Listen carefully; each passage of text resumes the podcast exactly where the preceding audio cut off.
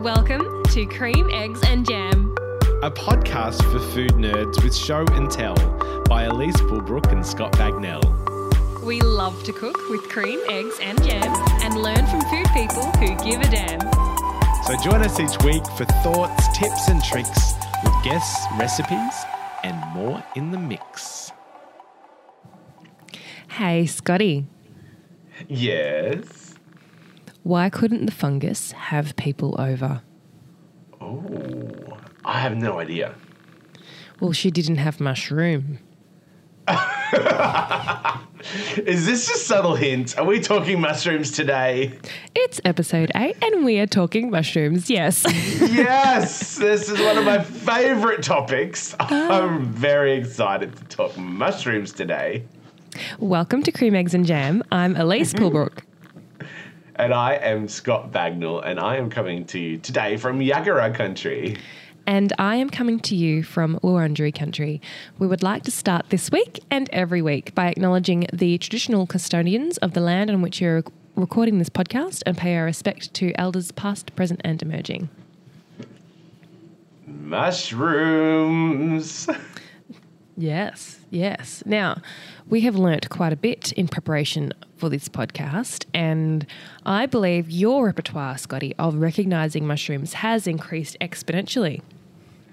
It has increased exponentially because I went on a weekend mushroom extravaganza. Last weekend on Saturday, I went for a mushroom meander um, with Martin Martini and Thomas, two mushroom nerds. It was amazing. We went through the forest and they identified, I don't know how many different species we found, probably 20 different species. I've I don't think I've ever seen that many. They sort of showed us how to identify mushrooms and even like find them, like what to look for, because sometimes they're hidden under leaf litter and logs and trees and stuff like that. And mm. so that was pretty amazing. Do you know what? I learned that a mushroom is actually the flower of the fungus. Did you Oh, know beautiful. this? No, I had no idea. that when a mushroom pops up, the majority of the plant um, and the fungi is below the surface. So it is in the soil. And the, the bit that pops up out of the ground is essentially like the flowering component of the fungus. So when you pick a mushroom, you're not, that's not the end of that mushroom. You haven't destroyed the plant and that's it. Red Rover, it's over. Yeah. Um, the, the rest of the fungus is still down there. So um, that was an interesting fact in terms of mushroom foraging. You're not, um, I guess, re- um, you're not reducing that plant or removing it from that environment. Mushrooms actually want you to pick them, and in picking them, you're spreading those spores and taking them to new wonderful places. Yeah, I love it. So, How fun is that? within this meander, Scotty, how many mushrooms did you see that you think were completely inedible? Like, what percentage do you think were dangerous mushrooms? Look, this is a very interesting question, and why I wanted to go on this walk because I have never tried a mushroom in the wild before. I'm petrified um, because there are some that are deadly poisonous and there's some that are completely edible, but how do you know? Um, and rightly and wrongly, maybe, the result of my walk still hasn't given me a lot of confidence because it's very complicated. The best advice that both Martin and Thomas gave was before you consider eating anything, you should get three expert opinions to identify the mushroom. Um, and that was good. There's some amazing sites on um, Facebook, Facebook groups about mushroom identification. There's an Australian and New Zealand fungus identification group, which Thomas is very active in. And um, so that was really good advice. I thought that's very practical. Don't eat anything. Because what they were saying is there's mushroom varieties that look exactly the same, and the only way you can tell the difference is the color of the spores. So you do a spore print, which is putting the mushroom on a piece of paper overnight, and it drops the spores. And sometimes the spores will be brown, sometimes they'll be green, and one's edible, one's not edible. Wow. So, yeah, it can be minute differences between the two. And both um, Thomas and Martin are go, going on the journey of identifying species and trying some of these species for the very first time in the world to see whether they are edible. So they were so brave. But by the time they get to that point that they're eating them, they have done a lot of research. They've spoken to a lot of experts. They've documented it. They've seen that mushroom five or ten times um, before they commit to to trying a piece, and then they have like the smallest, littlest piece, and then wait and see, Yeah. and then have a little bit more. Um, so it's it's not just jumping into the forest and eating every mushroom you see. No, you, you need to also acknowledge like what it actually means to be an expert. If you go and pick a mushroom and mm. upload a picture of it to Facebook, hoping someone else will might you know possibly could know what it is, don't rely on the three comments that you get. Rely on the mm. opinions of people who understand mushroom behavior, mushroom science. Experts are people with credibility. So don't just Yes. rely on someone who says, oh, that looks like a slippery jack, because it could be something else. It could be a slippery Jill. yes, exactly. I love some of these names. And one of the interesting facts that um, they mentioned is that only about 2% of the mushroom population or species in Australia has actually been identified. There are so many different um, species that haven't been identified and hasn't even had a chance to, to work out what the classification of mushrooms are. Like, how do you classify them and what are their types and naming them? Oh my gosh, they've got these massive Latin names that go on for 20 or 30 letters. I couldn't possibly even start to pronounce them. Um, Yeah. But yeah, they they were incredible. So we are going to talk to Thomas, who came on the walk, and he's a massive mushroom nerd. We're going to ask him a few tips about foraging and get his journey into the wonderful world of mushrooms. And we are also going to talk to an amazing chef. I am so excited. Nathan from Elska is the co- is the owner and executive chef at Elska. This is my favorite restaurant in Australia, at least. I'm calling this right now. I feel am terrible that I haven't been. I need to You come to need Brisbane. to come. Why am I not Um, booking a flight? I know. But Nathan created this extraordinary menu. So on the Sunday after my mushroom walk, I did a 19 course mushroom degustation at Elska with uh, 21 different wild foraged mushrooms on the menu. Yeah, That is nuts. That is uh, just to be able to do that. Whew. We, we, we, we speak to Nathan about this, and he mentions that he probably slept just a couple of hours in a couple of days. Yeah, mental. I have no idea. I wouldn't know where to start. And particularly with all these different varieties of mushrooms, it's not as if you've made several dishes before and know how they behave and what they taste like. A mm. lot of these mushrooms Nathan was trying for the first time. Yeah, incredible.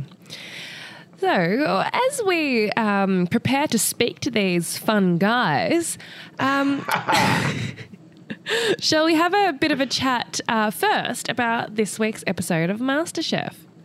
Oh, we definitely should. Um, what was this week's episode? Uh, this It week's was- Sunday night episode. I, should, I, should, Oh, I always refer to this week's episode, but there's like five in a week. You know us. We only we only really think about the Sunday. It's the sort of the most immediate episode before we start planning this podcast. So, um, and it's usually the biggest episode and the most exciting. And so, yeah, that's why we Yeah. pick Sunday. It's an all in usually. An all in. Every contestant has their life on the line. Yes. Did you watch it? No. I know, I know. I I want to be able to watch it. I really do. I, particularly, I want to be able to watch the New Zealand MasterChef that's on at the moment, MasterChef New Zealand, because our friend Sam is a contestant. Um, I need to His change. dishes are beautiful. Have you changed your whatever it is on your computer that thinks No. you're in Australia? No, can someone tell us how to Mm. do that? Yeah, you need, you need to do something to trick your computer that you're in a different country and then you can watch. But um, I've seen Sam's posts, and like the dishes he's posting are beautiful. yes. Partly one of the reasons I haven't watched Sam yet, it's not because of my own trauma relating to MasterChef, but it's it's also just timing. You know, busy people don't watch a lot of television, but No. Busy people can catch up on television, so that's always good. What Yes. was the challenge on Master MasterChef Australia on Sunday night, Scotty? Well, they had the amazing Rick Stein in the house. I I'm so jealous. What? I know. Where are all these amazing chefs when in our season? We got jibbed. He was in the house, and Hmm. um, the episode was about travel memories. Um, Okay. So the contest Rick Stein actually made this beautiful fish curry from India, gorgeous. Um, Hmm. So did a little sort of masterclass, and then the contestants were encouraged to cook a dish that um, took the judges on a journey to a travel experience that they'd had. yeah. So a yeah. lovely little challenge. I think it was super cute. Yeah. No, it, it makes me think of what I would have made, but you, I, immediately, I also think what would the judges have allowed me to make?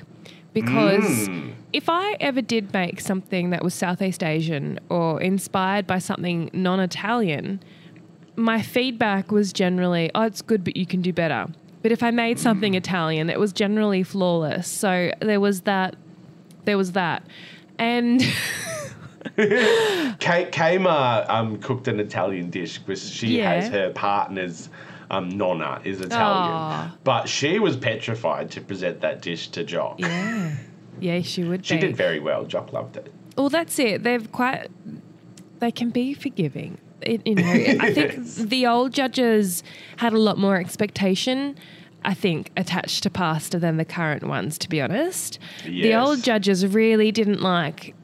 Um, I think cold pasta. I think the current judges are forgiving because they know that the time constraint really affects your ability to enjoy fresh pasta. Um, obviously, on MasterChef, you're always serving the judges cold food. Um, that's the magic of television, unfortunately. Um, yes. uh, that's what's at play, you know. Anyway, um, What would you have made? um, I do tend to think of, of, of dishes I ate in Italy as well, to be honest. Mm. It, I would have had to go down that route to be strategic in that context, and I probably would have made something that I ate in Piemonte at a dinner that has been really memorable, and uh, it was held at the University of Gastronomic Sciences. So I was there as part of a job, and I absolutely fell in love with this university, and I've always wanted to go back to be able to study there. It's very expensive and very, very much um, a privilege to be able to study at this place. Um, it's like Hogwarts for food people. Oh, I love it. Yeah, food nerds in particular. I would be happy to I actually do there. any course there. I would do any course there if I had time and money. um, I ate one of the courses that has been extremely memorable was a um, pasta al limone, and you probably have seen a recipe for something similar um, in a few Italian cookbooks. On this occasion, this pasta was incredibly light and the sauce incredibly fragrant. I think it was one of my favorite pasta dishes that I ate in Italy during that trip. And what was so lovely about it as well was that that lemon entree mirrored a lemon dessert. And Oh, yeah.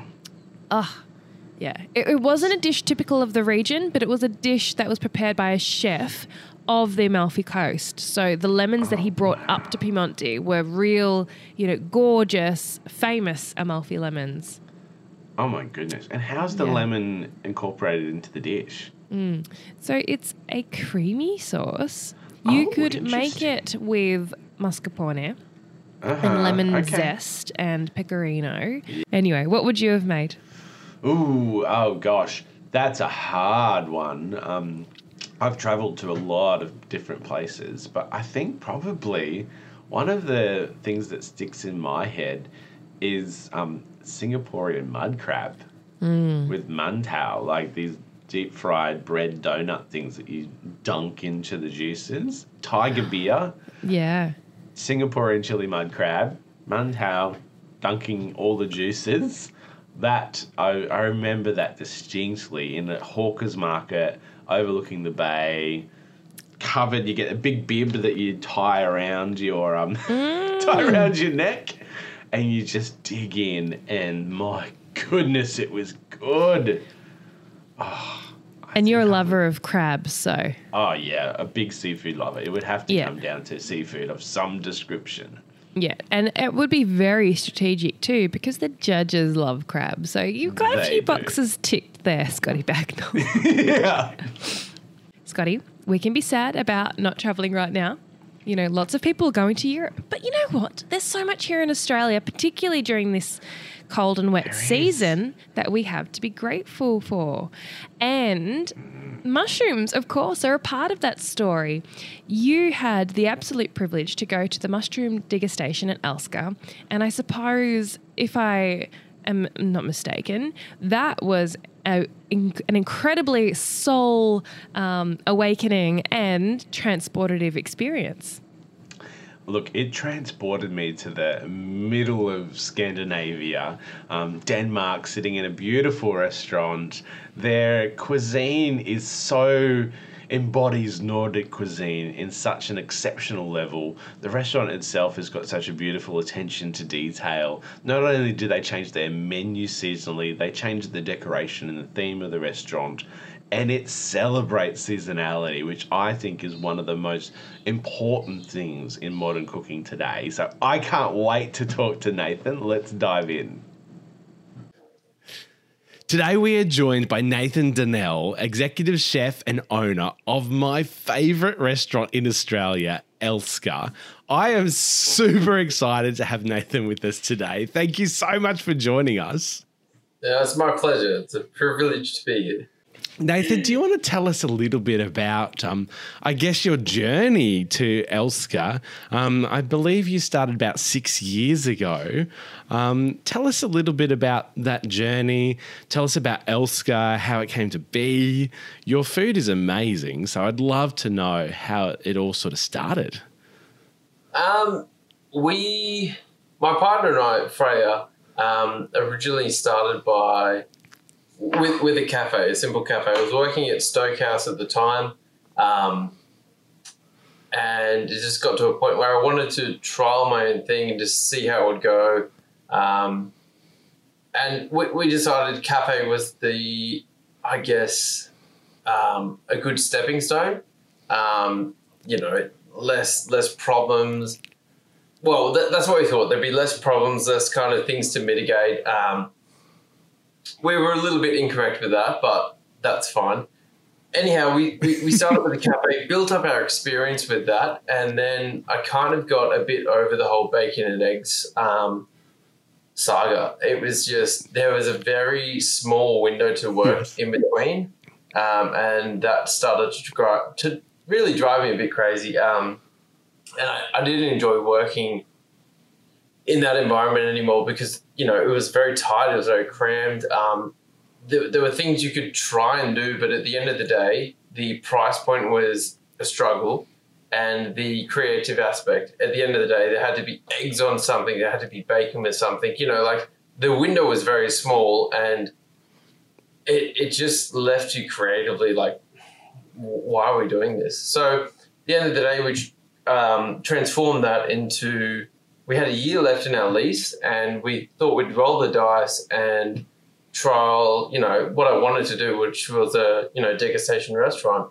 Um, and you know work closely with our farms suppliers everything like that and try and really build you know stories behind the food. Here we are now what are we two years into elska and doing our thing And you just recently won the best restaurant in Queensland. That's a remarkable effort. Yeah, that was um that was unexpected. You put your heart and soul into something, and it's kind of it's, it's nice to get a bit of a, a, a reward or recognition. I think it's that balancing point though, where you can't go chasing um, can't go chasing trophies and and you know all these things because new things happen. But also when you get that kind of pat on the back, Mm. it's like okay, yeah, we're going in the right direction. Especially for us. I mean, I didn't train under anyone. At, you know, like my resume is pathetic in terms of uh, a lot of the other culinary um, professionals I look at. But at the end of the day, it's kind of cool to see where you are right now, and there's a point of like people are saying yes, you're in the right direction. It, it's it's nice to see. Don't don't undersell yourself. These kinds of awards they aren't random. Um, there's there's a lot more uh, at work, I suppose, and for you to to receive an accolade like that, um, being a, a restaurant in Queensland, um, you know, mentioning you don't have perhaps the resume, you know, sometimes the people with the resume get the awards because it's who they know, and you know, they're the awards that I don't believe in. Just putting that out there. You're not wrong. But- yeah. And what a journey for going from a cafe cooking bacon and eggs to a Scandinavian restaurant in Queensland, which sounds like such an oxymoron almost in terms of this beautiful Scandinavian cuisine and in a tropical climate like Queensland. Um, and to win, you know, the best restaurant in Queensland, that is such a, remarkable journey and such a remarkable achievement. What do you why Scandinavian food? What drew you to that um, and coming up with that as your restaurant concept, I guess? Um, my partner Freya is um, Danish, so her her parents are here as well, and you know we, we see each other weekly. Um, and there's there's always a story about food. Like it always, weirdly enough, revolves around food, um, and the need to be hyper seasonal, especially you know hundreds of years ago when fridges weren't a thing and the agricultural um, upbringing or the knowledge wasn't around. You know, seasonality was crucial, and it's kind of so interesting to think that you know, we don't really apply that enough, I think, personally, in Australia. So it was sort of something I wanted to bring to the restaurant and say, well, hey, like, why are we trying to put these things up when they're not in season? Or why are we why are we paying ten dollars for an iceberg lettuce when it's not available? These kind of things, you know, like um, so it was driven Mm. primarily from my partner. Um, and I, I think there's a common term for Nordic cuisine, and what is that? And you know, you can look at the Nordic Cuisine Manifesto, and it's essentially just about being hyper seasonal, like highlighting where are you, what is growing there, and how are you highlighting it. And I, I, I mean, you can call this Nordic Australian, I suppose, but I think it's just about highlighting the seasons. At the end of the day, we do we do have influence though. I mean, like there's a lot of fish creams, um, that seafood and cream combination that you find in the Scandinavian countries or the Nordic regions. Um, definitely, and there's a lot of Mm. recipes that I've adapted from my father-in-law, my mother-in-law, and and and their their parents as well without doubt because I think it's it's really interesting now. It's like we've seen Italian, we've seen French, we've seen a lot of these influences, and they're beautiful. But I think it's also maybe something different is interesting too. Nordic food, like no one's really tried a æbleskive or no one's really tried a lot of the Danish breads or the way that they treat the seafood, Mm. all the fats and the creams with the fishes. Like it's it's not a common occurrence. And you know, Scott, you've you've experienced Elska more than once, and I think it's I would dare say it's probably not something you'd really come across often. I would say, but No. I think that's one of the most remarkable and beautiful things about Elska is you spoke about that hyper seasonality. And I think sometimes seasonality is treated a little bit tokenistic. It's sort of like um, stone fruits in season, so it's on the menu. But you really take seasonality to that next level. You have like four different menus a year based on the season. Um, and those menus really highlight and celebrate the season, not from just a, a produce perspective, the produce is seasonal, but the concept of seasonality, I think, is expressed so beautifully in your menu. Oh, that's it's good to hear. I mean, and and that's the it's good to hear that you're finding that as well because I mean, it's something I try and really emphasize in the menus is that it's not just about you know, like you said, stone fruits are in season. That's terrific, but um, like apricots, you might only get at the start of the stone fruit season, and plums towards the end, or the you know these small minute changes that occur throughout each season. It's just you have to be on top of it and constantly like talking to the farmers, talking to everyone about what's happening. The weather, I mean, like in Queensland, it's just to be honest, it's a nightmare trying to write a menu right now because everywhere's waterlogged.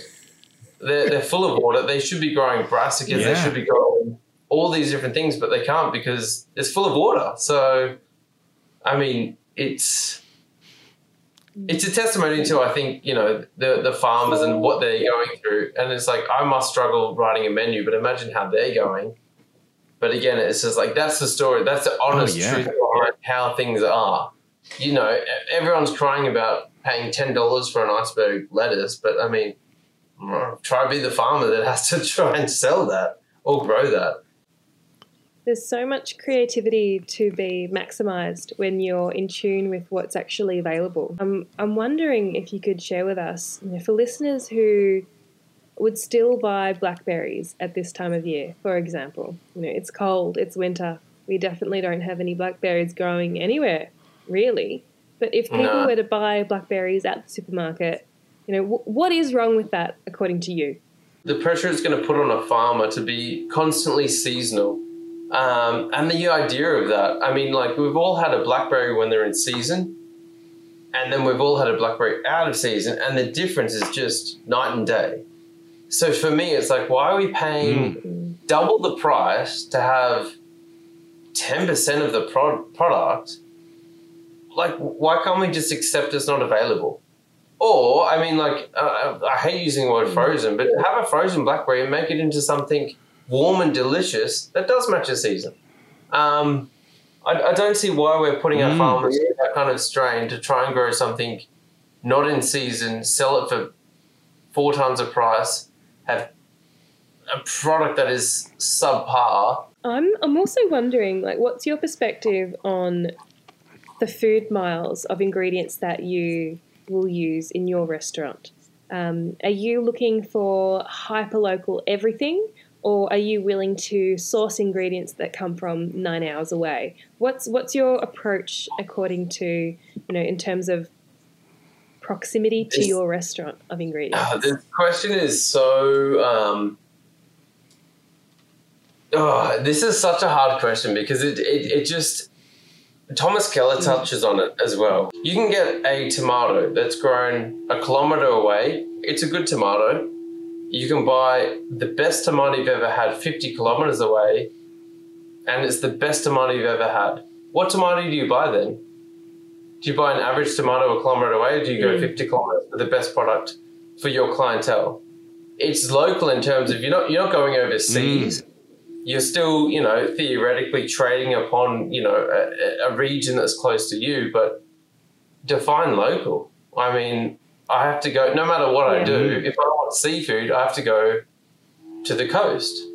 I mean, if I if you want, you know, Chris Bolton fish, he catches up in the, the Great Barrier Reef, so I've got to travel for that. Um, marron, for argument's sake, um, Mm. Western Australia, hmm. but they got to fly it over, and I have to drive myself there to pick it up live and transport it. I mean, like travel wise, yeah, like I need to think of something better to do than this. And like for marron, I've looked at now sweetwater crayfish, which are a local product. I still have to drive an hour. Is that good enough? I mean, like, def- what's good enough now?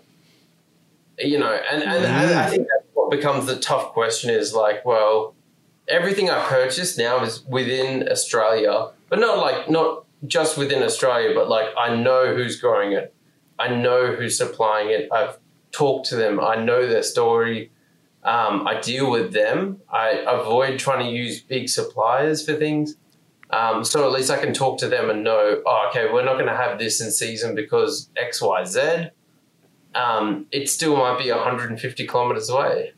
Australia's huge, though. I mean, like, and and Mm. there's amazing things you can grow up north. There's amazing things at East Coast, South Coast, West Coast. Like, do we just neglect that because it's too far away? I mean, it becomes a hard question. what I'm getting is that there's there's value in in provenance and understanding the provenance of the ingredient, and not a lot of chefs know that because they do deal with the big produce. They do with the middle guy, the person that you know is just getting their bulk order.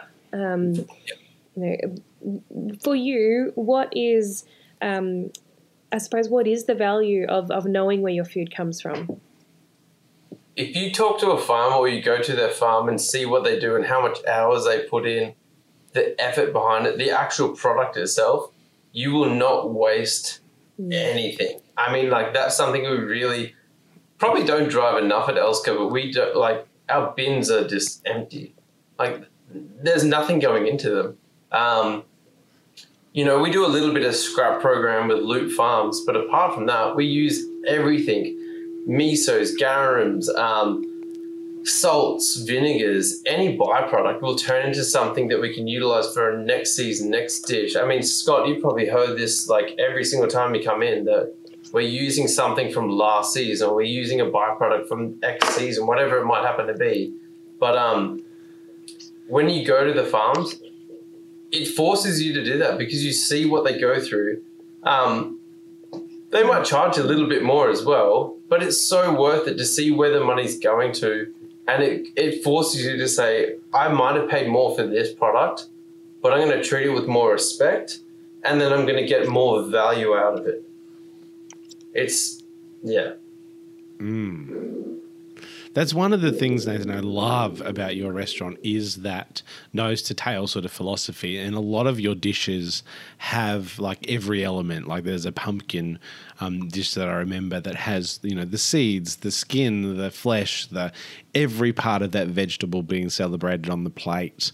Um, whether it's a protein, it's every part of that protein celebrated on the plate. Um, and the thing that I love the most is all of these wild fermentations and garums and these things that you develop over years and years. Mm, Tell us a little bit about that process because some of them are wild. I've never even heard of them before. That's been a project like I've been constantly working at, um, probably since before Elska, but you know, since I met my partner Freya, and you know, she opened up the window of um, Nordic cooking. Obviously, that opens up nomas and you know geraniums and the rest of that. But how you can utilize a, pro- Mm. a, a product and then extend the season.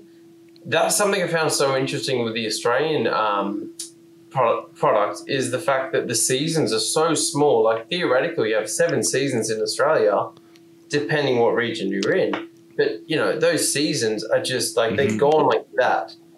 How do you treat a product that's there for mm. weeks? Okay, well, yeah, you can pickle it, you can do this X, Y, Yes. Z, but it's like bunya nuts. Well, you know, make a miso, make a shoyu, make these different things with it. Make something people aren't used to. Don't just dry them out and shave them, or you know, if I'm go- if Elska's going to be here for a while, let's think of the ingredients that they're going to be here for a while. Let's instead of buying in a soy sauce or a shoyu, let's make our own. Or you know, instead of worrying about a Yes. vinegar, make your own vinegars. Like we've got plants coming out our ears. We've got all these things happening. Um, so it, it, it started before Elska with my partner, her upbringing, and her opening my eyes to the fact that you know there's more than four seasons. There's what when is the product its best. Buy as much as you can when it's its best. Mm. Find a way to use it fresh, and then in a year's time, make that happen. That was like the general. Just that's how it needs to work. So I guess we're pretty lucky in Australia that um, Nordic countries go through these severe seasonal changes in terms of Yeah. temperature and snow and ice and all of these extreme conditions, and we're pretty pretty um, not as extreme in Australia in terms of our seasonality.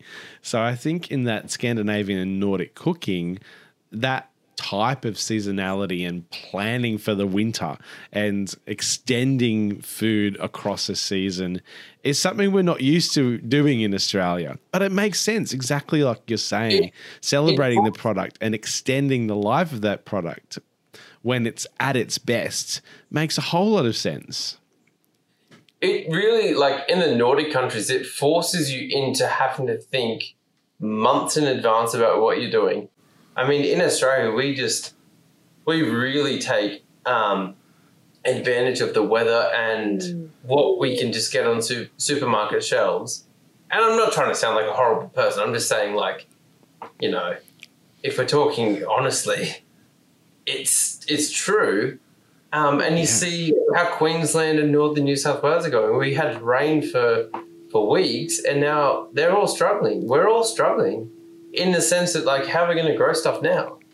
Um, so it's just a way of planning things Yeah. out and, and being aware that I guess you're never safe or you never know what's going to happen. And it's harsh, but it's kind of a way that, you know, we can be more aware. Um, and being aware of your menu, I think, is the best thing you can do for farmers, uh, for your suppliers, for anyone, your customers. You know, you can communicate much better when you're in a tight communication with your farmers, when you know your weather patterns, all these kind of things. It just helps everyone more.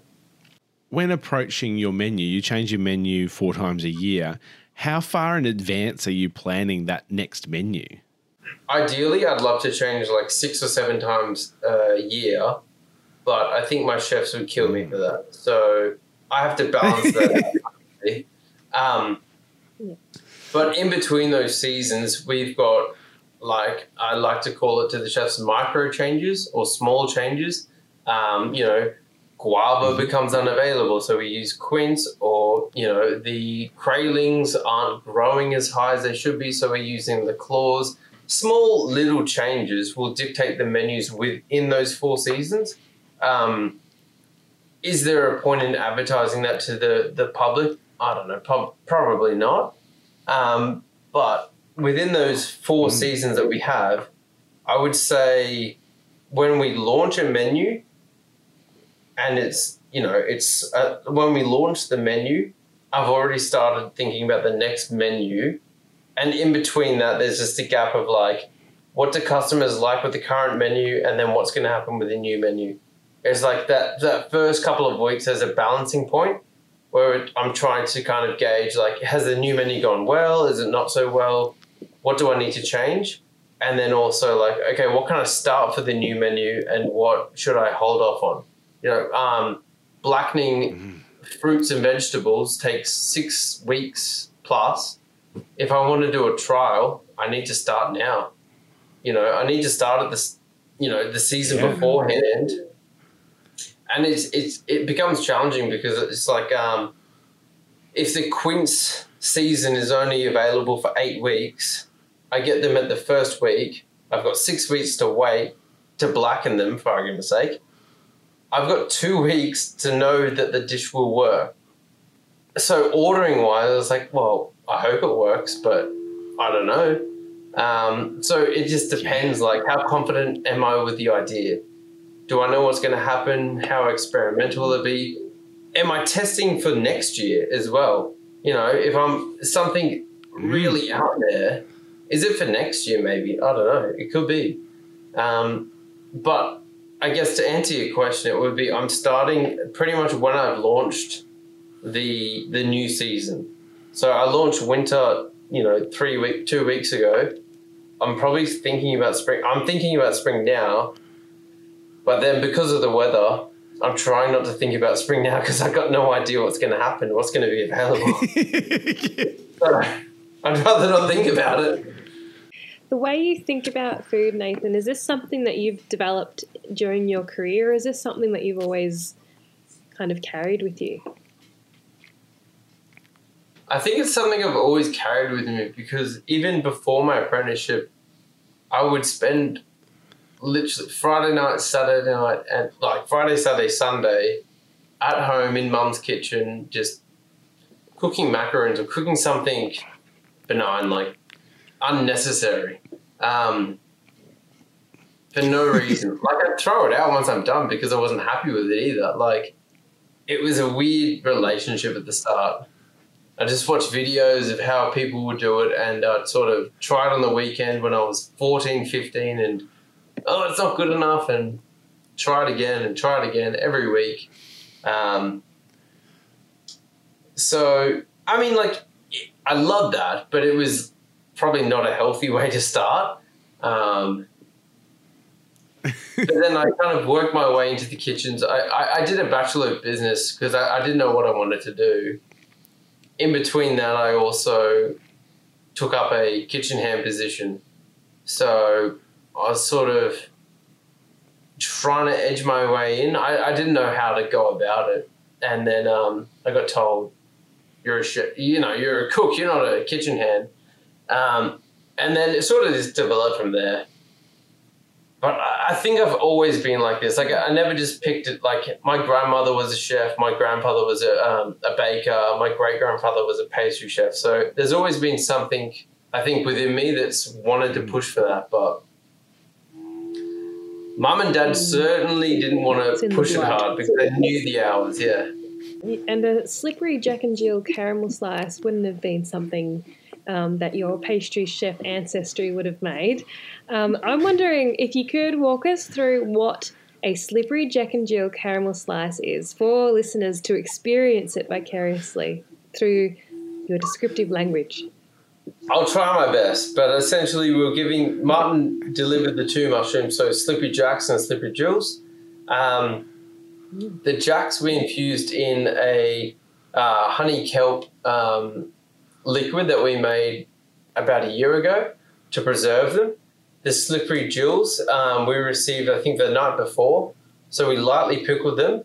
Um, then we dried those out, diced them up, and we made a caramel mixture with the honey kelp and the mushrooms that we preserved. We made a caramel from that, folded through the lightly pickled slippery Jills, and then just served that on a simple like uh, kelp and almond um, biscuit base, and finished that with a bit of uh, tempered chocolate. I mean, like nothing too hard. No, no. I would love to talk to you about this menu. I was lucky enough to do the mushroom walk with Martin Martini the day before. Um, and we went foraging in the forest, which was incredible. And then on the Sunday, Elska put together this incredible menu, like 17 courses, I think it was, um, 19. 21 Oh, great. different wild mushrooms. How many? 19 in the end. 19 courses. Sorry. It was next level. Um, absolutely incredible. All of these mushroom species I've never tasted before in my life. Of all of those mushrooms that were on that menu, how many had you tried before? How do you develop a menu like this? Oh, honestly, that was. It was as amazing as it was painful. Like it was.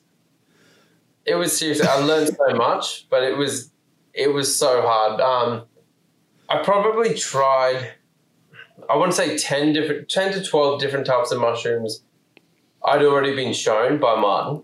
Um, we'd, we'd used before in the restaurant. Um, I had ideas of recipes for that as well.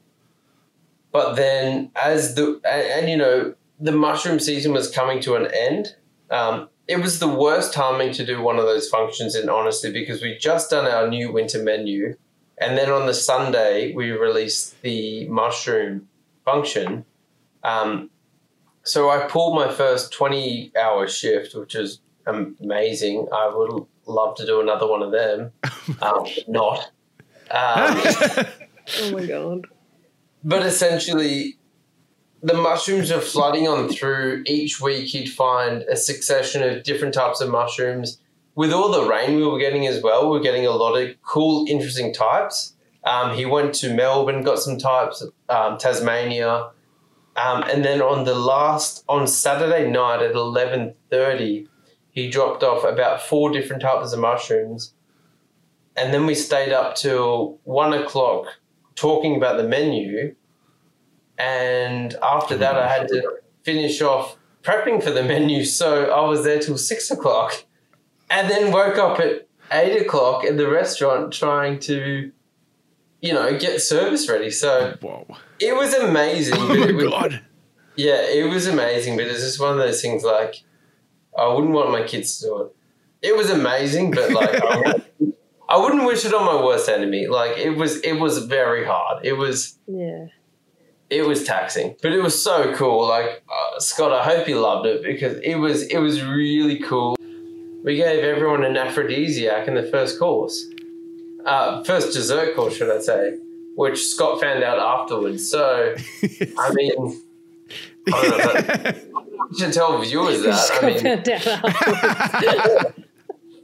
It was the most incredible meal I think I've ever had in my life. It was remarkably memorable because I just think it felt so special. Like these varieties of mushrooms, you can't buy in the shops. You will probably never come across again as a collective of 21 different wild mushrooms in the one meal. I can't imagine that ever being a thing again. I think mine Like, it was so unique. I particularly loved the menu description. Like it included the scientific name of the mushroom, which I couldn't pronounce for love nor money. It was insane. And then the storytelling and the journey between them all, they were all so different. I feel they heroed the mushrooms really well. I was intensely Googling a lot of the mushrooms to see what they looked like because I'd never even heard of them before. I mean, it was amazing to have so many different types of mushrooms as well that like people hadn't heard of, and half of them, like a lot of them, I'd never even seen or tasted. The the, the cat's tongues to me just blew my mind, absolutely blew my mind, and was something. I want to say provocative about eating them. I mean, Scott, I don't know. Like, I think it was very uh, polarizing how they went down. Probably because of the name. Had they not been named Cat's Tongue, I probably would have had a different experience because they were so much like eating a cat's tongue. Like they had the texture of a tongue, like the roughness on the top reminded you of a tongue, the gelatinous texture of them. It really felt like you were eating a cat's tongue. And um, that was a little bit polarizing, to be honest. But they were delicious. That drink was like mind blowing. I don't think I've ever experienced a drink. I don't even I don't even know what to classify it as. Was it a drink? Was it a dessert? Was it a soup? Was it a custard? Like I don't even know what it was. it had its own category. I don't know. For legal reasons, I can't just dictate what it was necessarily. How do you have creativity when you when you're burning for that many hours? Often, I find if I'm exhausted, my judgment starts to just go downhill. Whereas, I don't know. I suppose some people who are night owls, uh, that's when that's when the greatest ideas happen. Like, wh- wh- what's the process like for you?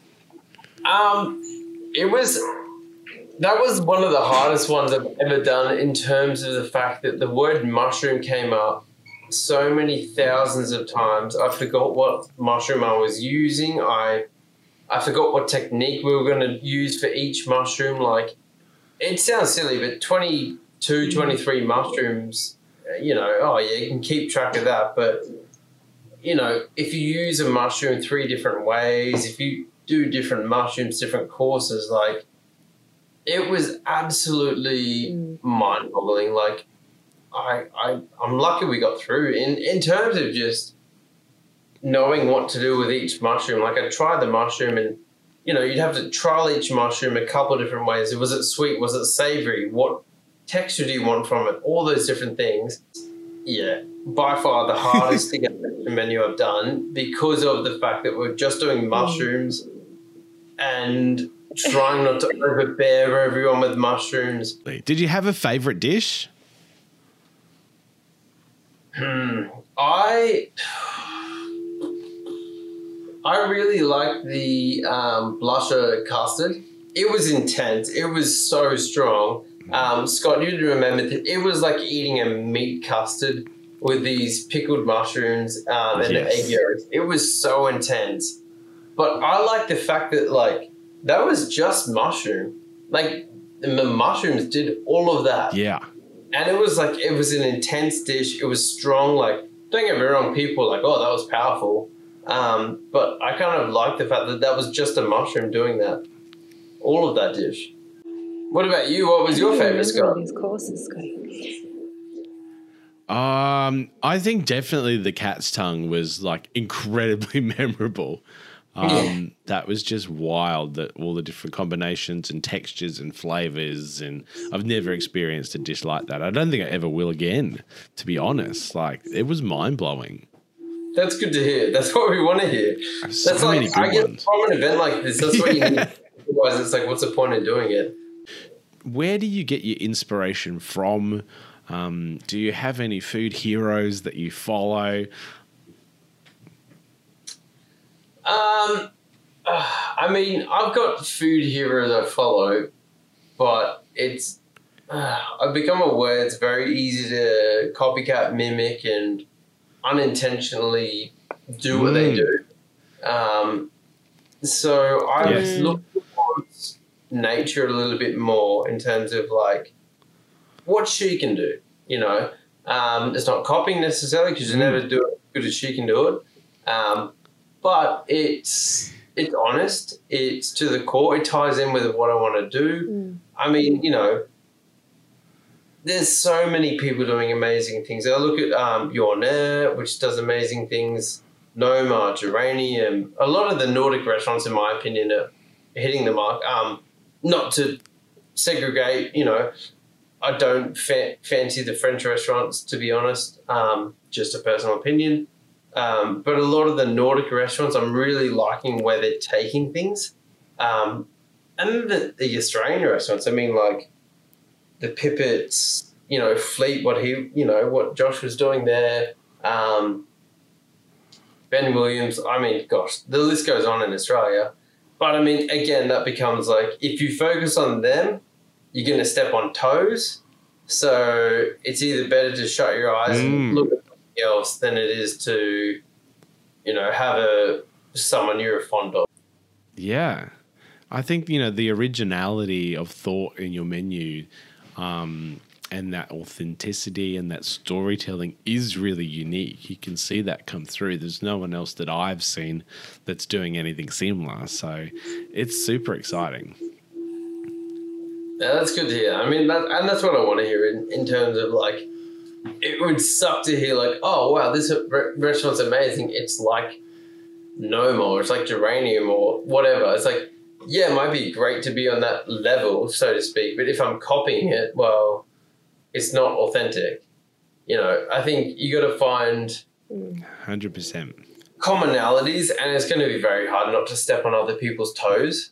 Um, but at the same time, you got to find who you are, or it's going to be it's going to exhaust you trying to be someone else. What I always love to ask chefs is whether or not they have a pedagogy or a theory of practice. Um, within the teaching career, you walk into a classroom with, with a pedagogy, that being a particular philosophy that guides how you teach. And you might be the kind of teacher that walks into a room and you give your students some strict rules, or perhaps you are a little bit more open minded and um, you have more of a hands off approach.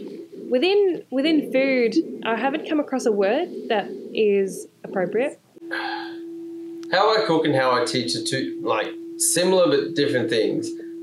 I would like to say that you're only as good. I mean, this is very common practice. You guys would have heard this. You're only as good as your last service, and it just means you, you can't really, you can't take a step backwards. Like one of my core philosophies is about progression, and it's about you know taking each menu needs to be a step forward, a step forward.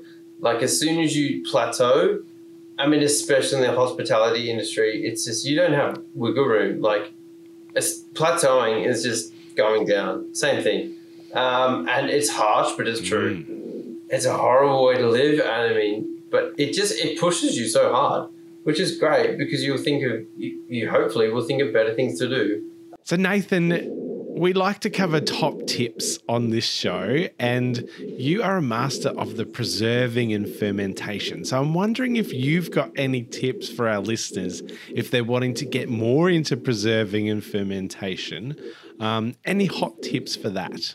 I think it'd be great for people to read up on it before they go into it. Um, I see a lot of people wanting to ferment, preserve, and they've read one book and they know it all. Um, mm. I love enthusiasm, I really do, but it's something you need to be aware of because you're starting to work with bad bacteria, and that can make you and your family potentially very sick. Um, so I would say, please, anyone listening out there, like, know what you're doing because you can have a good or bad influence on what's happening. Um, fermenting is a really great thing, but you need to understand the pros and cons of it. That's probably my biggest thing. Um, not to shy people away from I it. think that's really good yeah, advice. You know, like, you know, Scott, I'm sure you're aware of like a bad ferment versus a good ferment, and like, there's places out there oh, doing yeah. great things. yeah, there's places out there doing great things, and places out there you're looking at going like, you can't do that. It doesn't work. Well, thank no. you so much for joining us on our podcast. It has been an absolute pleasure and honor to talk to you.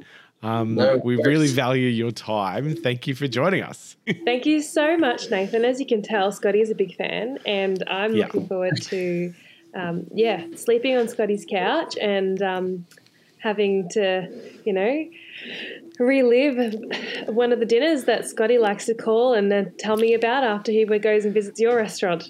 we'll We're definitely going when you're coming to Brisbane.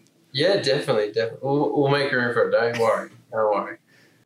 Oh, th- this dinner, like the, the dinners at Elska are always amazing, but this mushroom one will stick in my mind forever. I think it was such a once in a lifetime opportunity. I can't imagine having 21 different wild foragers mushrooms on a menu anytime again soon. uh, once in a lifetime, and a testament to the using the knowledge that you have in your hands. Eh, you know, he mm. hasn't spent weeks preparing that particular no. degustation because the, those weeks weren't available, but. Mm it just goes to show when you are someone with an incredible expertise, you can trust your own judgment and you can execute so, so well. Um, I'm a big fan of Nathan, and a newfound. Um, you know, interest has arisen in, in the Nordic manifesto. So I think Ooh, I'm, yes. I'm am now hooked into another area of research, Scotty Bagnall.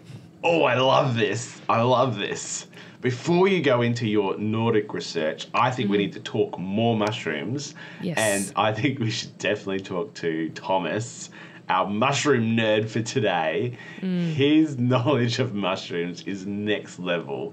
He joined us on the walk on Saturday where we went through the forest foraging for mushrooms, and he joins us now.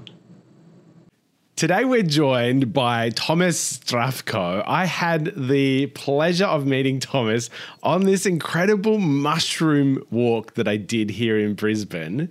It was called Mushroom Meander with Martin Martini. And Thomas's knowledge of mushrooms is pretty amazing. Thomas, thank you for joining us today. Would you like to introduce yourself and tell us how you became obsessed with mushrooms? Well, I think your introduction is self-explanatory. I, I became obsessed with mushrooms um, for many, many reasons. I think everything led me in that direction. I grew up uh, spending a lot of time in the rainforest and always looking for new things to find. Um, the food element, so mycophagy is what you call it, it really um, appealed to me. The idea of, I suppose, food sovereignty, that you can go out and collect your own food from the wild and bring it home and maybe eat something that not many other people are eating that's particularly special. Um, from my surname, you can see that I've, I've got a Croatian, a Southern Slavic heritage, and I think there's a bit of a cultural connection to mushroom foraging as well. Although I think if you look Amazing. back on, in anyone's history, I think everyone would have a cultural connection to mushroom foraging because it's just living off the wild. You've like eaten some pretty amazing mushrooms. It's one of the things I've always been scared about. That's why I went on this mushroom tour to learn a little bit more about it.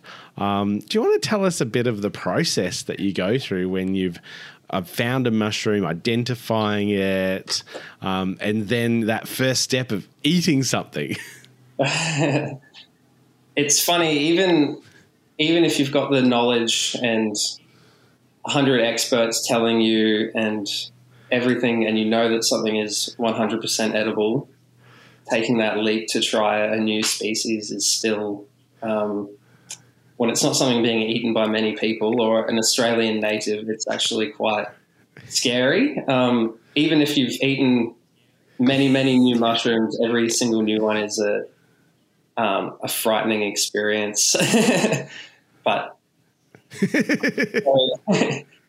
yeah, it's the process of identifying it is the most important part, and then lots and lots of research, maybe finding it a dozen times and becoming really familiar with the mushroom, so you're not going to mistake it for something else, and then yeah, making that leap. So it's it's exhilarating. Yes. What do you do for your daily job? Is you are you a mushroom forager during the day? Is this a passion, or that's one thing I'd love to know. Oh, I I wish I could make it my day job, but no, I'm a school teacher. I'm a disability teacher in schools, so quite a difference. But awesome. at the same time, when I became a teacher, and I think naturally being a teacher and into mushrooms is what led me to running tours like you came on because educating is about mushrooms yes. is something that I'm really passionate about. So breaking down a lot of the myths and the, the fear and all of that is mm. I think is important. What what is it like at this time of year where you live? Um, can you describe to us what the forest is like?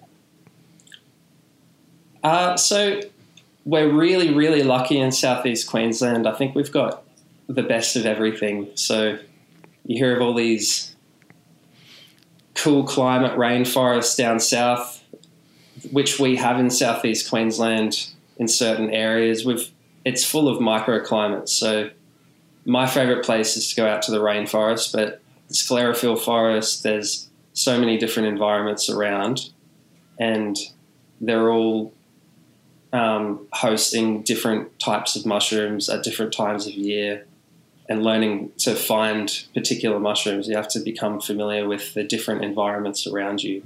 Well, what particular types of mushrooms are you looking at for um, at this time of year? It being, you know, mid June. Um, I'm in Melbourne, so it's quite chilly down here, but I suppose for you it's just the beginning of the cooler weather. Mm. Um, it's a fantastic time of year to go foraging. I think through autumn and winter is really the peak season, and so at this time of year we're getting lots of cooler climate species from that you might be familiar with down south, like the pine mushrooms and um, black grey knights, sorry, and there's black trumpets and chanterelles seem to be having a bumper season at the moment there's yeah lots of things around at the moment. It's the peak seasons. One of the things i loved on the tour that we did is your knowledge of the different species um, and like their actual scientific name or classification is like hundreds of letters long it feels. How do you remember all of the different names of those mushrooms? Uh, it's it's like learning another language, I suppose. Well, it is learning another language because most binomials are in Latin or Greek. And the really cool thing about taxonomy is that most um, things are named based on features that they have or a way that they're different from something that's similar to them. So if you look at different mm-hmm. names of mushrooms, you can generally figure out something about it and figure out what the meaning is from the name. And through that process, it helps you remember because you're kind of learning bits of Latin and Greek and um, terminology that, yeah, is new to mushrooming, but also a lot of words that are similar in Latin to English. So yeah, you build connections that way. I love that. Learn specific names that way. In Australia, I think at a best guess we've described a very conservative guess. We've described about five percent of our mushroom species, um, and around the world, a similar situation. Most mushrooms don't have common names, so between friends, Martin and I, who we do the tour together, we might come up with our own familiar names for mushrooms, short names, I suppose, and then you get into the problems that common names for something can be used for a different mushroom in a different area, especially overseas, and being as specific as possible, especially if you're thinking about eating wild mushrooms, is really important. So knowing exactly which species you have. I find that is wild that like only 5% of the mushrooms have sort of been identified. Why do you think that is? It's like Pokemon, Scotty. You got to catch them all, and you just don't know what's out there yet. That's right. And um, there can be very similar looking mushrooms in the same genus, the same family, that can only be separated using microscopic details or DNA barcoding. And even then, it gets more, more and more complicated. So there's a lot of issues figuring out um, how to separate species as well. But for the most part, it's just been a underfunded science throughout history, especially in Australia. There's there's not much research funding available for mycologists in Australia. So, as a mushroom nerd yourself, what kind of places um, does mushrooming or mushroom foraging take you? I'm anticipating that because you're fascinated, you might be in pursuit of certain types of spores from particular types of trees grown in particular types of areas. Um, what, what does mushroom foraging actually entail for someone who is as obsessed as you?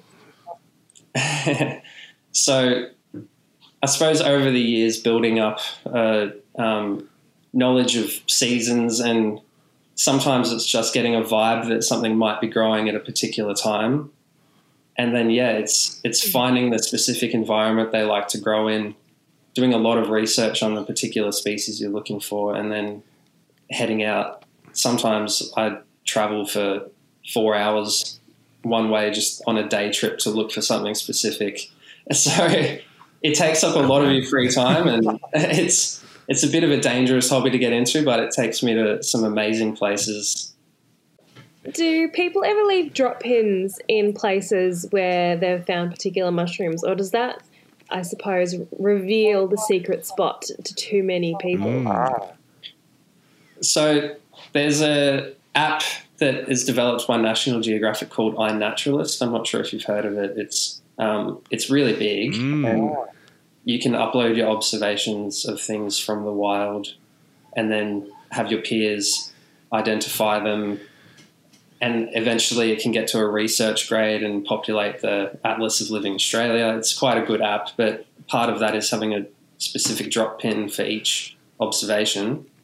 So there is some cheap ways you can look for particular edible species on iNaturalist and search out the coordinates but most mushroom foragers um, who won't give up their secret spots even for science a lot of the time. And I think like um maybe wrapping up, you had the pleasure as well as I to attend an amazing mushroom degustation at Elska.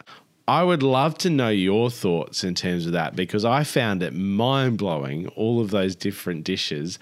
Were there mushrooms on that menu you'd never tried before? What was that experience like for you? there was one mushroom on that menu I'd never tried before. The first one that came out, the beefsteak mushroom, the Fistulina spiculifera, it's called. Um, and that's, Yes. that's a fantastic mushroom. It's you, you cut them in half, and it's got the texture of steak, and it looks like a piece of meat. People eat them.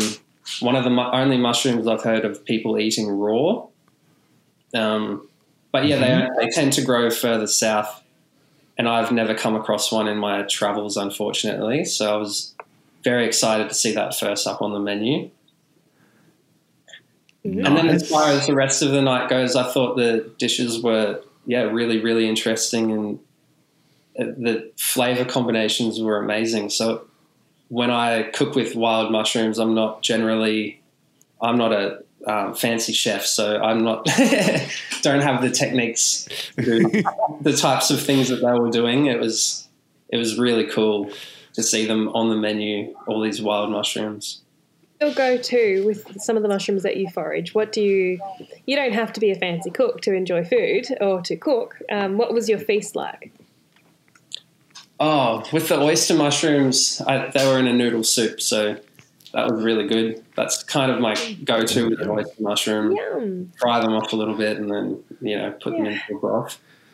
Um, my normal go-to with Yeah, cooking mushrooms is a bit of the scientific approach I've heard about as well, which is using no oil in a dry dry pan and letting the water leach out of the mushroom, and then keeping it on until the water leaches back into the mushroom, and then you add your butter, because the cell walls of the mushroom will just keep absorbing oil and keep absorbing and absorbing, and it will until it's cooked. But if you cook the mushroom in its own juices and let the water leach out and soak back in, all the flavor it stays in the mushroom, and it's much healthier as well because you're using less oil. So that's my normal go-to. I have never heard that before. Yeah, that's uh, I believe some people call it a wet fry. is A wet fry. Yeah. I don't know the name. Some of the people call it a wet fry. You can Google it.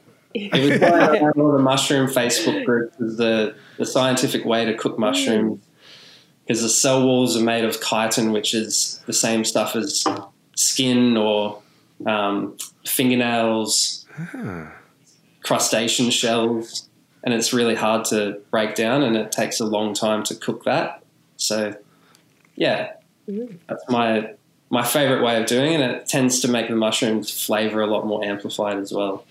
Well, I'm very um, jealous of the biodiversity of your diet, Thomas. Um, I'm wondering if you could share with us if people wanted to follow you along on your journey, um, how could they find, um, yeah, some of your mushroom foraging adventures?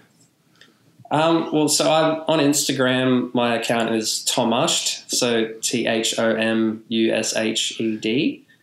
Uh, and aside from that, I'm pretty active on Facebook mushroom groups. So I started one of the larger groups called Australia New Zealand Fungus Identification. So through that, you can find me and contact me, and also post up pictures to have identified by myself or some of the other experts on the page. Um, or come along to one of our mushroom meanders next season. I'm not sure if I'm going to do any more this season unless it starts raining again in southeast Queensland. But um, yeah, next season we, we should be doing a whole lot more. Amazing. I would definitely recommend it. I learned a heap on that mushroom meander and it was heaps of fun. So definitely look out for that next season. Thank you so much, Thomas, for joining us. It's been an absolute pleasure talking to you about mushrooms. Thanks so much for having me. What I found really interesting about Thomas is that you can be as wild as you want to be. And Yes. living off the land doesn't just mean growing an urban garden in your suburban backyard. Um, it can also mean going out and, and foraging, but with the caveat of being mindful that poison exists in various Yes. places. Elise, I think it's time. It's show and tell time. Oh, great. It's always good when it's show and tell time. Um, am I going first this week? Yeah, you could go first this week. I think I went first the last couple of weeks. Yeah, beautiful. Okay. My show and tell for Mushroom Week is a Yes. recipe in a book that I've only recently acquired. Um, it is an earlier text by the wonderful Annie Smithers. It's not her newest text. This book is Annie's Farmhouse Kitchen. Annie is the wonderful, wonderful farm to table chef at Du Fermier, and her particular style of cooking is inspired by French cuisine. Ooh, I love the- it. Where is Du Fermier? Dufermiere is in Trentham. It's um, in Victoria and in a beautiful uh, rural setting where Annie has the absolute luxury of using beautiful produce from her farm, but also surrounding farms. And at this time of year, of course, it's mushroom season. I've chosen to show and tell a recipe from Annie's book, Annie's Farmhouse Kitchen. This book is so beautiful. It has illustrations by a lady named Robin Cowcher. There aren't any hmm. photos of any of the foods in this book. Everything is oh, beautifully wow. illustrated. And Oh, gorgeous. the chapters are organized according to the seasons, and mm-hmm. food things are organized according to menus within those seasons. And oh. within the winter chapter, there is a beautiful menu suggestion that features for entree a celeriac and potato soup with parsley puree and a poached egg. Oh, yum. For main, chicken in mourning. And this is what's going to be my mm-hmm. show and tell, what that actually involves. And then for dessert, Okay. hazelnut puddings with malt ice cream. Yum. This sounds like the kind of menu that I mm. want immediately. But Yes. what I will be making before any of the other things will be the chicken in mourning. Is this is this morning spelt like good morning or mourning No. sad Mourning- chicken? Sad chicken dressed in black. okay. Okay, so um, this Poor is chicken. this chicken is dressed in black. Yes, however, I I'm just going to draw your attention to another variety of chicken that you can buy. Hmm. I have seen it in Australia, but I first saw it in China when I was traveling in Chengdu. In the marketplaces, Hmm. there were defeathered chickens hanging at butcher stalls that had a black skin, and I'd never seen a chicken with Oh, black wow. skin before. Yeah, I have never. it's a thing. And um, you can get them here, at least in Victoria. I've seen them in Asian butchers and Okay. some shops at the Queen Vic Market every, every now and then have them too. So if you know about them, you might see them. Anyway, Okay. We aren't after a black skinned chicken uh, for this recipe. We are making the chicken seem like it's dressed in black by stuffing beneath the skin with truffle. Hello. Mm-hmm. Yes. Okay. I'm Here there. we go. I'm Yeah. there. so you could go about this a couple of different ways, and what I imagine would be a little bit more of a hip pocket friendly option would be to make a truffle butter and to stuff it beneath the hmm. skin. You know that that space between the chicken skin and the flesh. You want to get your hand Yes. into the chicken and separate the skin from the rest of the bird just gently so you're not puncturing it. And you want to fill it with a compound butter of your liking. And if you're using a hmm. gorgeous black truffle, you've got the potential there to really create a wonderful chicken in mourning. Now, this is what um, Annie suggests. She, she suggests finally shaving two thirds of a truffle and placing four or five large slices of truffle beneath each beneath the skin of each breast. That's a lot of truffle, isn't it? Could Um, no, imagine? no. No? No. Okay, sure. No. And the remaining of the truffle is shaved on top, Oh, yes. just in case it wasn't Yes. black enough. Yeah. and is the whole ch- chicken served just as a whole chicken? Well, this particular chicken is just the crowns, but I want to do it to a whole bird. I want to do it to a Ah. Whole chook. I like roasting the whole chook and then use the bones for soup. Imagine the broth Mm. afterwards. Oh, truffle ramen. You could make amazing chicken ramen Yes. broth. that would be un- that would be unreal. Chick- Yes. Oh, yum. Like I love ramen in winter. Mm. Yum. Okay, well that's my show and tell. Chicken in mourning. So I don't have a truffle to show you. That would have been super cool. But for my show and tell, I have something truffle related because if you haven't known already, I'm obsessed with truffles. Truffles are probably my number one food, and then number two would be yuzu. But I think truffles trump yuzu. Wow. And I'm pretty obsessed with yuzu. So this is a recipe book. The Truffle Cookbook. Ah, by Rodney Dunn of This- the Agrarian Kitchen. This entire book is truffle recipes. So Yeah. every single recipe in this book is truffle. Um, written by Rodney Dunn. He even signed it. I've got like a Aw. sign. Like, see, there you go. Did you get this in Um, Tassie, Scotty Bagnall? I got this in Tassie at the Agrarian Kitchen. Hmm. Um, amazing. If you go to Tasmania, you have to go to the Agrarian Kitchen. Beautiful food, absolutely stunning. They also do cooking classes. I've never done a cooking class because I haven't been there long enough.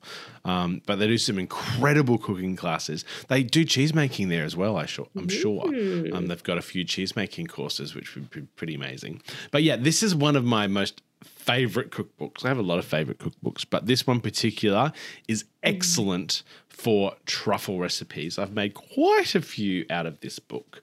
Um, one of my favorite um, savory recipes I've made out of this book is this beautiful. I'm wondering whether you've made this before. This is um showing a dish here. Maybe at least do you want to describe what you're looking at? Do you know so what Scotty's this holding up a book here, and it looks like a potato bake, maybe like a scallop potato dish with truffles shaved on top. It's exactly what it looks ah, like, but it's not. Oh, It's a Roman style semolina gnocchi.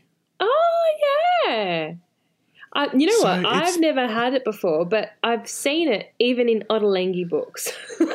Yeah. Yeah. So it's really, really yummy. It's sort of like a semolina dough that you slice Mm. up, and then it sort of looks like a scalloped potato bake, and then you Yes. just layer it with truffle. So good, absolutely divine. And this is my absolute favorite truffle custard tart. Hello. Truffle in custard is seriously delicious. And this recipe is divine. There's 10 mil of grated truffle in the custard mixture, and then a short crust pastry, and then just a bit of grated truffle on top.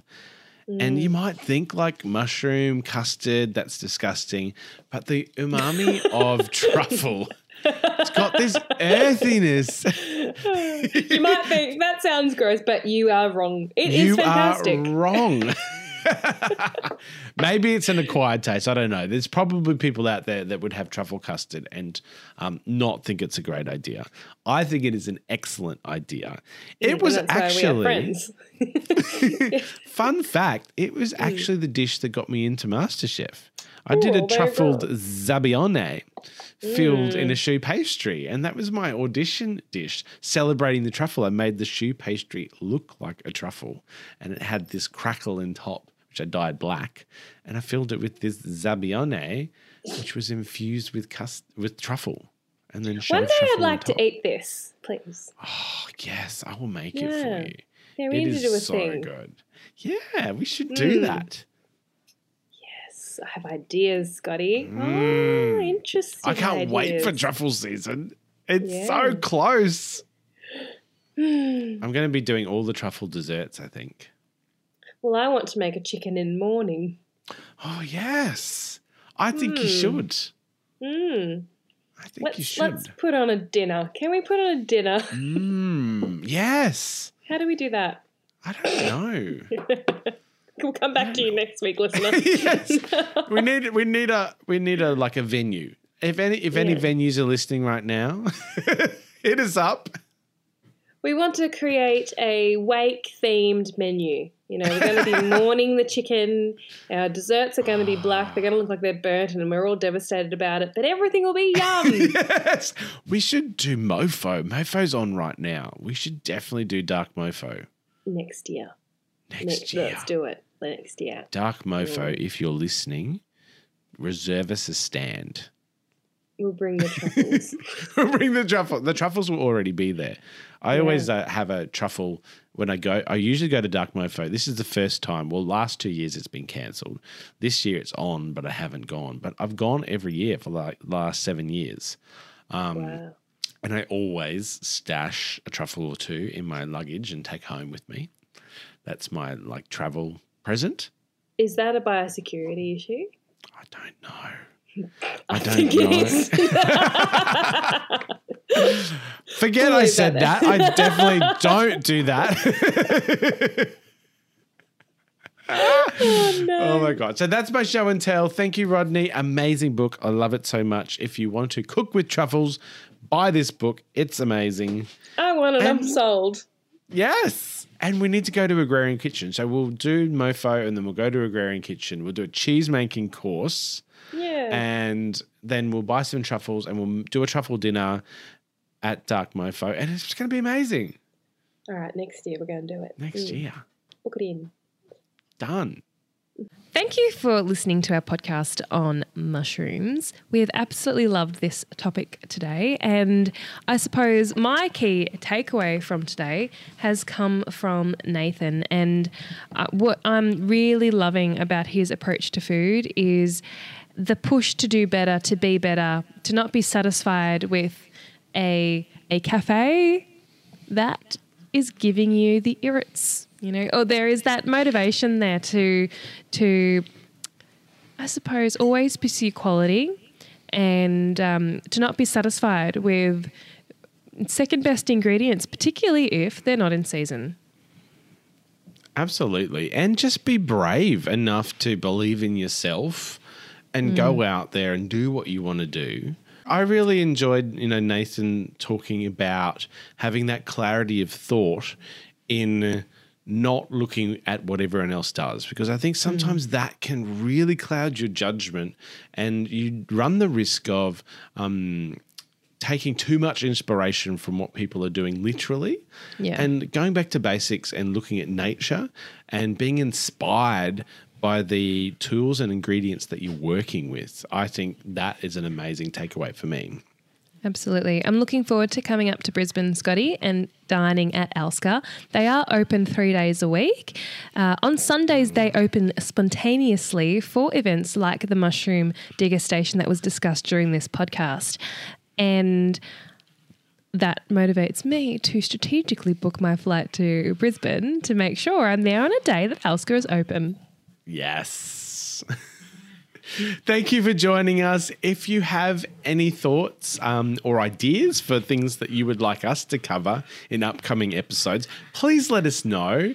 And if you would like to enjoy the visual experience of this, go to YouTube. You can watch this and subscribe and like the episode. And um, we're available on all podcast channels. We'd love to hear from you. Get in touch.